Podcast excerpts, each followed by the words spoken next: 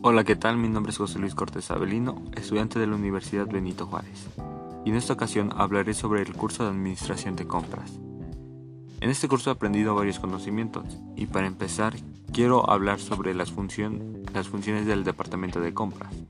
Pues más que nada, este tema me parece muy interesante, pues se encarga de las responsabilidades de adquirir los insumos indispensables para la producción de bienes y servicios. Sus objetivos son comprar los materiales para sus propósitos, buscar el mejor proveedor y a mejor precio, verificar que los materiales sean los adecuados, cómo administrar bien los recursos económicos. Sus funciones son la adquisición, recibo de mercancía y de la factura de venta, guardar, almacenar y proveer a las demás áreas.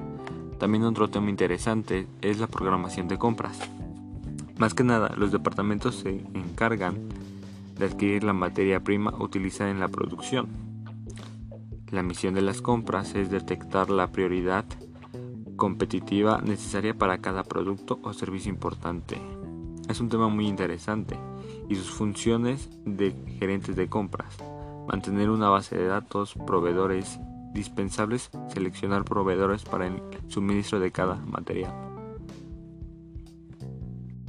Por otro lado, la programación de compras debe tener en cuenta la capacidad financiera, capacidad administrativa y capacidad logística.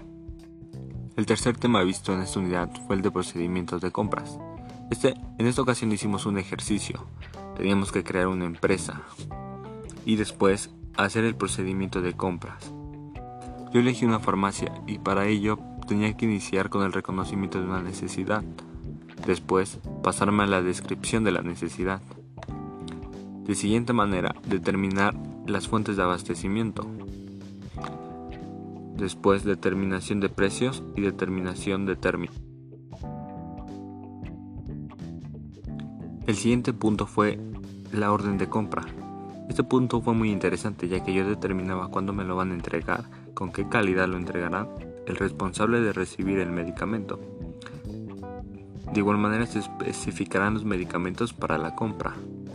Lo siguiente fue el seguimiento y expedición de la compra. En este se aborda el seguimiento de la compra, la fecha establecida, acuerdo a nuestro contrato.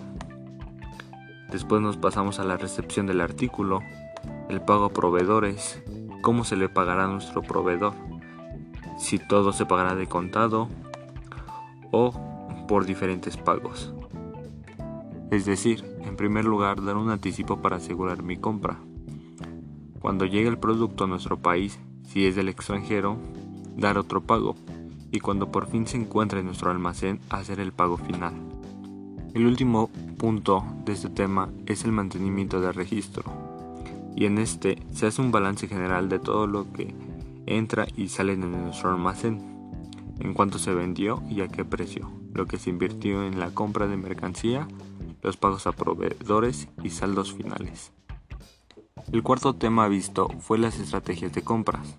Es muy interesante porque la mayoría de personas compra solamente y se guía por el precio y por la calidad. En este caso yo realicé las estrategias de compras de una farmacia.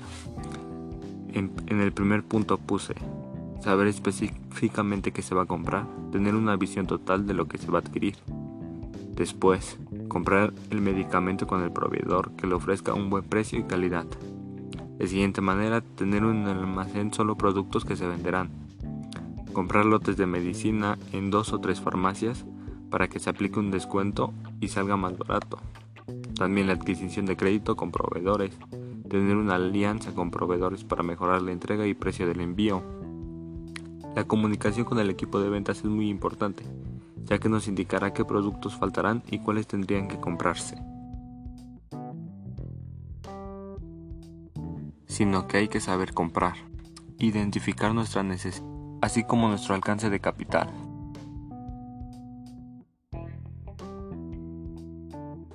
ya que en esta unidad identifiqué la importancia de un sistema de control dentro del proceso de compras, para comprender la necesidad que tiene esta empresa, así como la organización y la forma en la que opera, pues los sistemas que lleva son muy precisos, como el de primeras entradas, primera salida, últimas entradas, primeras salidas, y finalmente el de promedio. Al final del curso nos encontramos con el manual de compras. En este identificaremos y, y comprenderemos el contenido y uso de los manuales dentro de una empresa y la aplicación de su uso correcto. Finalmente, para concluir, en este curso he aprendido sobre las funciones de compras dentro de una empresa, las estrategias que podemos estar realizando en el departamento de compras, como la programación necesaria para realizar las compras que se necesitan en toda la empresa, el procedimiento que se llevó a cabo para realizar las compras, así como el control y un manual de compras.